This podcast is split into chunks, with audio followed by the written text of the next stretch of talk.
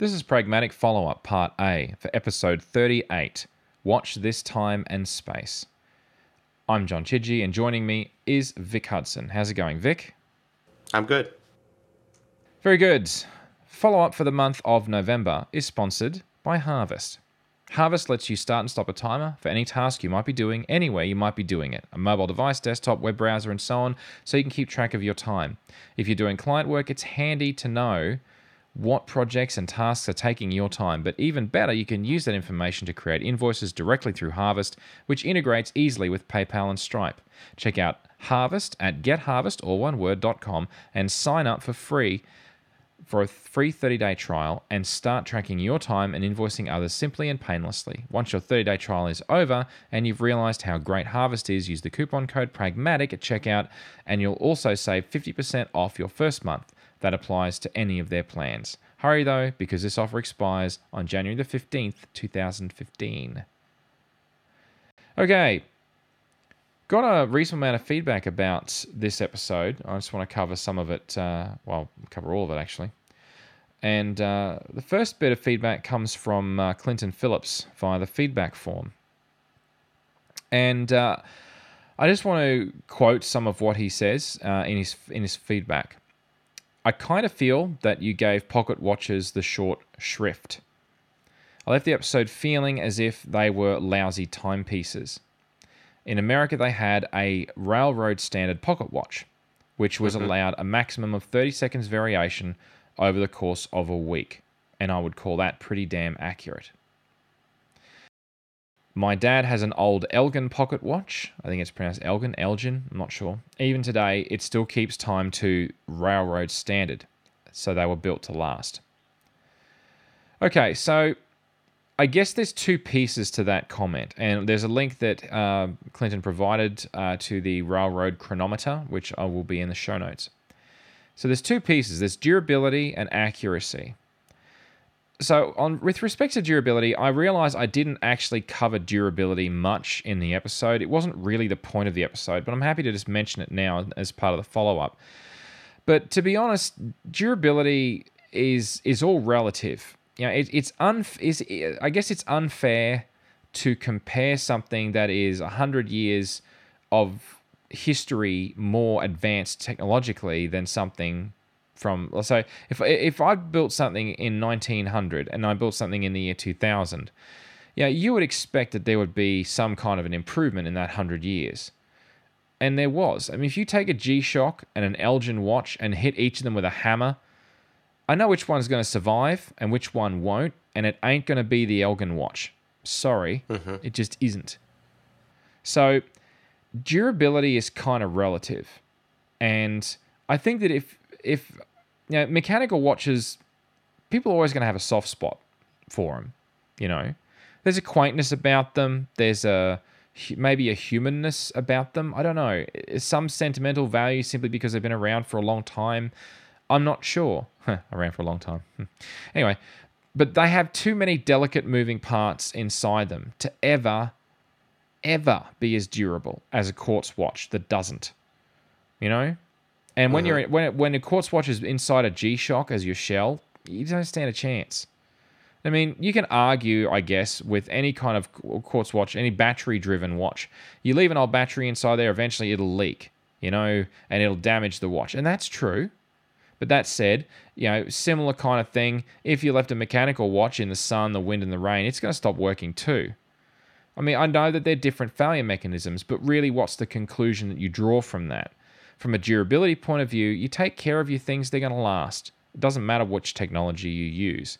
But if you're looking at the durability of a device in terms of an instantaneous disruption to its well being, whether that is going submerged underwater, water splashing on it, it being dropped, being hit by a hammer, a mallet, a wand, doesn't matter.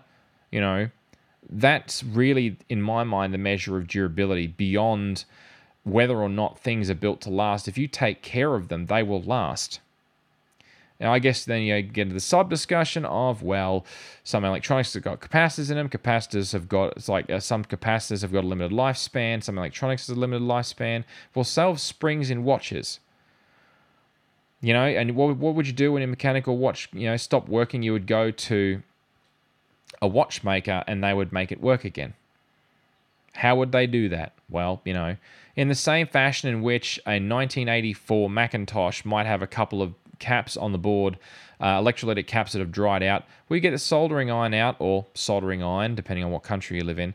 Yeah, it's actually the same device, just pronounced differently. But anyway, and you get your uh, you get your your hot iron stick out, and you melt the solder or the solder. You replace it, and you put a new one in, and away you go. You're all tickety boo.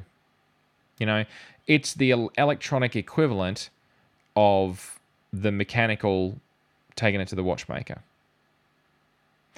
So I don't know what what's the point on the durability side. I'm not really sure what the point is to that. Honestly, I think that the modern watches are more durable. Not all of them, just the ones that are designed to be, and they will always be more durable in terms of an instantaneous disruption to their well-being. And I'm struggling to find a good generic way of saying that, but hey, I don't care what that sounds like. That's the best I can come up with. So let's talk about accuracy. That was the second thing that that uh, that Clinton in his feedback uh, called me out on was the accuracy. So for its day, yes, 30 seconds per week is awesome. But you compare that to a quartz movement, it's terrible. Everything's relative, and a quartz movement has a hundred years of of technology building up to it. It's not a fair comparison at the time, yeah, sure, it was accurate. I was not saying during the episode that, you know, mechanical watches were horrible in terms of accuracy. Everything is relative, and I'm comparing it to the state of the art today, which was more the point. So, yes, indeed, um, I, I, think during I, I just listened back to the episode previous as I was preparing for the follow up, and honestly, uh, what I said was, you know, mechanical watches have have reliability issues and accuracy problems, and they can gain or lose um, a few seconds every day, and that's their best. That's the best a mechanical watch can ever provide. Does that add up to up to 30 seconds a week? Well, yeah, it could. But if it's less than 30 seconds, is that good enough? Well, railroad standard says yes, it was good enough. By modern standards, it's not good enough. Yeah. So again, not really sure what else to say about that. Um, quartz is the way of the future. Uh, mechanical watch is the way of the past. That's that is reality. Uh, I I'm actually do understand the sentimentality of saying this is an old mechanical watch. It's worked for hundred years. It still keeps reasonably good time. I get that, but putting that next to a G Shock that loses one second a month at most. I mean, seriously? Which is the better timepiece? And don't get sentimental on me. So, objectively, pragmatically, you would choose the G Shock. You just would. Okay, next person, next feedback. Russ Newcomer via the feedback form. Had questions regarding the charging and the connector on the uh, Apple Watch. Now, he said that asking the question, they already have interchangeable bands. Why not shape the charging connector, quoting his email, why not shape the charging connector like one of the band connections and put it in there? Question, uh, the follow up question, sub question was, is the stress from the band on the connector an issue? Short answer is yes.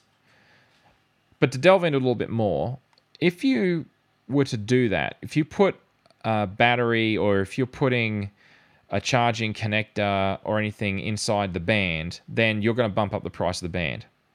Yeah. Straight away. Ob- it's obvious. A lot of complexity added to it. Yeah, exactly. If you've got an all metal band, that makes it even more compl- complicated because then you've got what? You've got your um, you know, you've got insulation plus conductor, so you got you know, it's more complicated. Anyway. So if you're going to have interchangeable bands, it makes sense to keep the bands as simple, durable, and as cheap as possible, and then upsell them. I mean, mark them up you know, and then flog them off for a mint. Maybe that's cynical, but honestly, look at what they do with RAM. You telling me that they don't do that? You telling me they're not going to do that? Of course they're going to do that. You know, I mean, that, that's how leather band on an expensive watch that costs 30 bucks to make at most, and that's out of really exotic materials, they charge hundreds of dollars for. You think Apple's not going to do that? You're mad. Of course they're going to do that. They charge 30 bucks for a bloody cable, for God's sake. Anyway, So there's a disincentive if they're going to do that. There's a disincentive for them to put tech of any kind in the bands.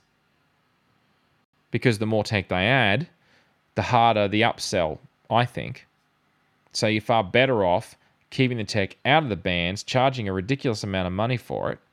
And then, because I mean, I'll bet that their pricing model includes a reduced cost of the actual watch unit and an increased cost of the bands, such that when you buy an Apple Watch, it'll probably come with a band and you get to pick one, maybe. I don't know. You can pay more to get a better band. But they're banking on people either paying more to get a better band or they're banking on People, people, having buying. multiple bands. Exactly. So, you know, I wouldn't be surprised if that factors into their pricing model. Not that I'll ever find that out. In fact, no one will, except the people that set the prices at Apple. Maybe they'll know. Now, it also made me think about using the band as um, for a purpose other than the, it being a band.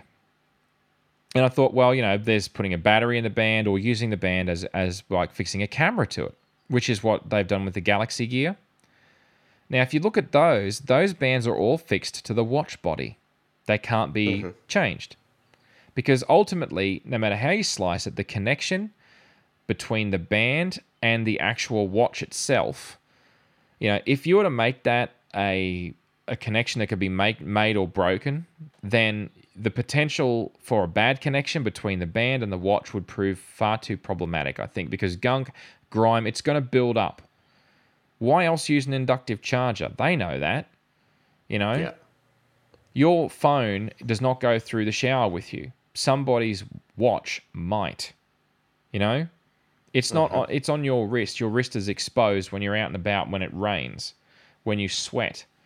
Phones typically aren't in contact with the skin. They're in a pocket. But this thing's always in contact with your skin. It's going to pick up grease and grime and dust and dirt and all sorts of gunk. And it's going to affect physical contacts. That's just reality. And if you want evidence of that, anyone that's worn a watch, have a look in the groove between the watch band and the watch itself. You will see gunk in there. Okay, Russ' follow up question has Does the antenna size limitations in a smartwatch being you know being such sm- such small restraints does that put a crimp on GPS and cellular connectivity?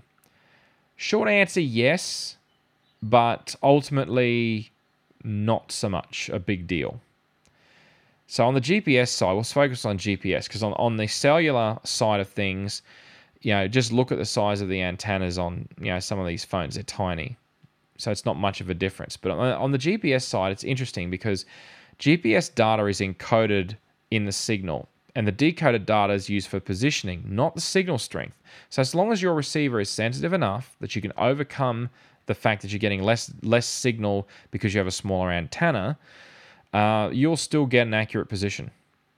It's not it's not a showstopper, especially if you're outdoors, you've got a clear view of the sky and potentially the horizon. You know, then you're going to get a clear Yeah. signal on the watch just as clear as you're going to get on the iPhone. The iPhone is going to be better, bigger antenna, sure, more signal strength, but it's not going to affect it when you're out and about.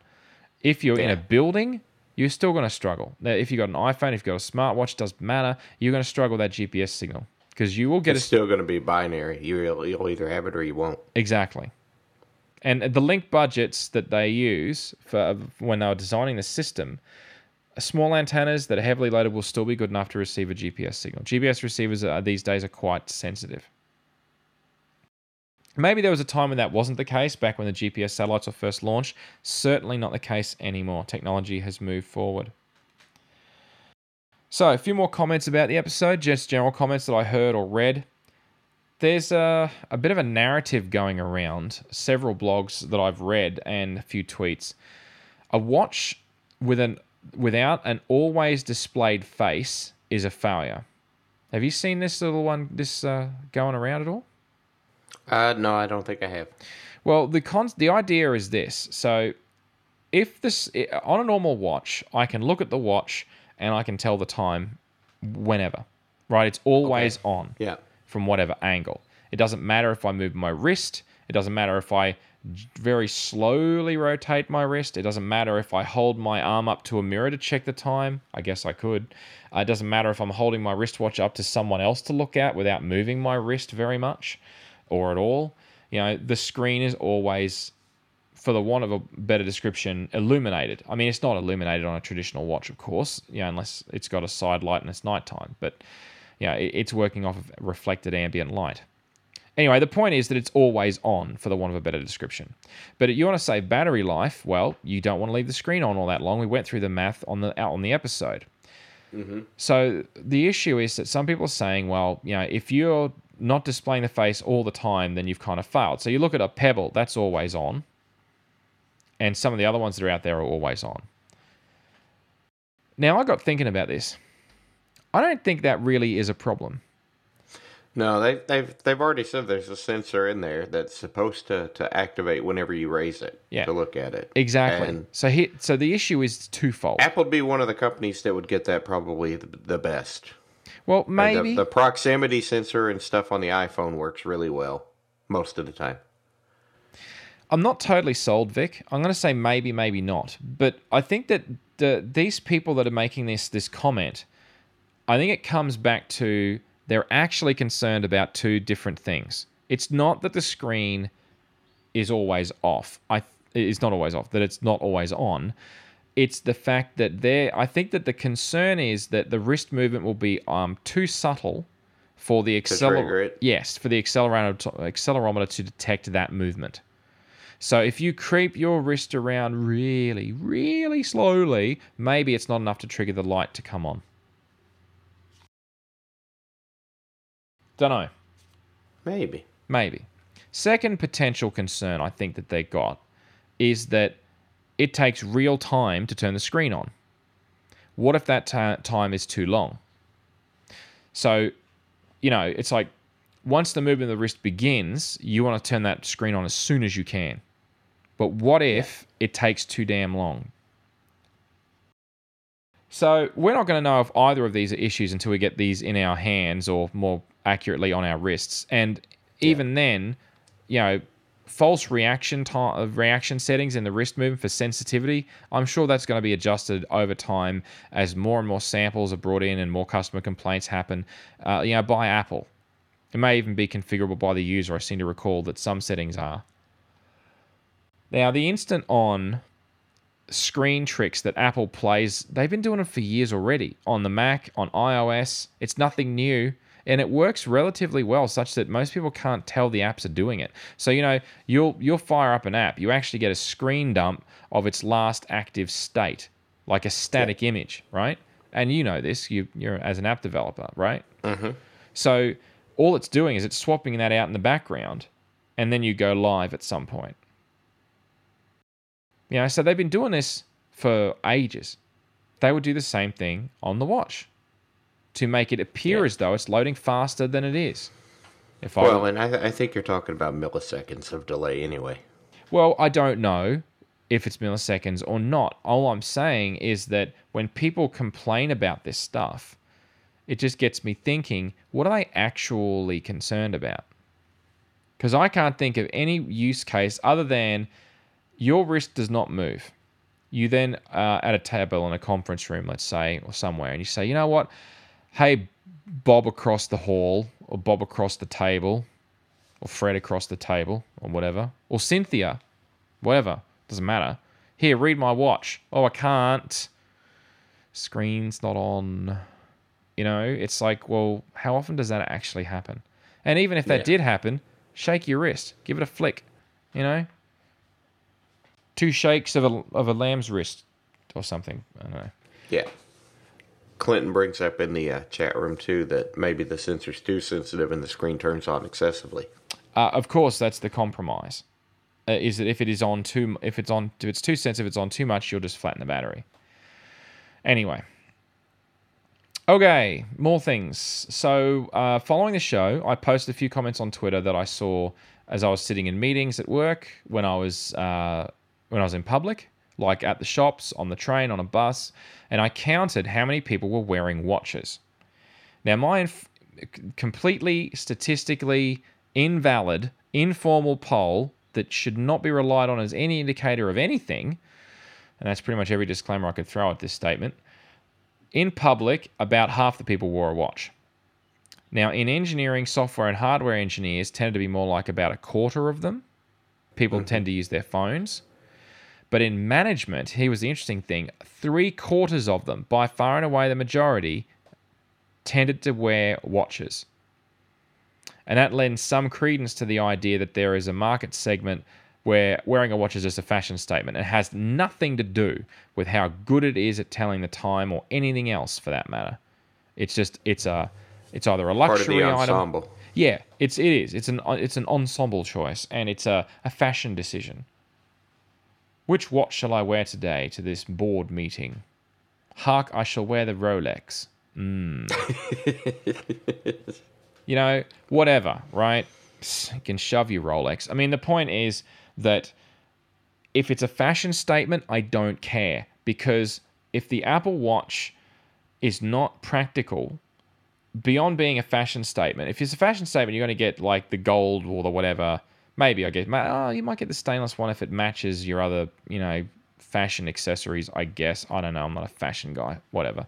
But the point I'm making is that it's not going to succeed or fail based on its fashion statement. It's going to succeed or fail based on its usability. You know, I cannot see Apple going down the same path as a Rolex because you know Rolex have sold themselves on a whole bunch of other features that that that Apple cannot compete on.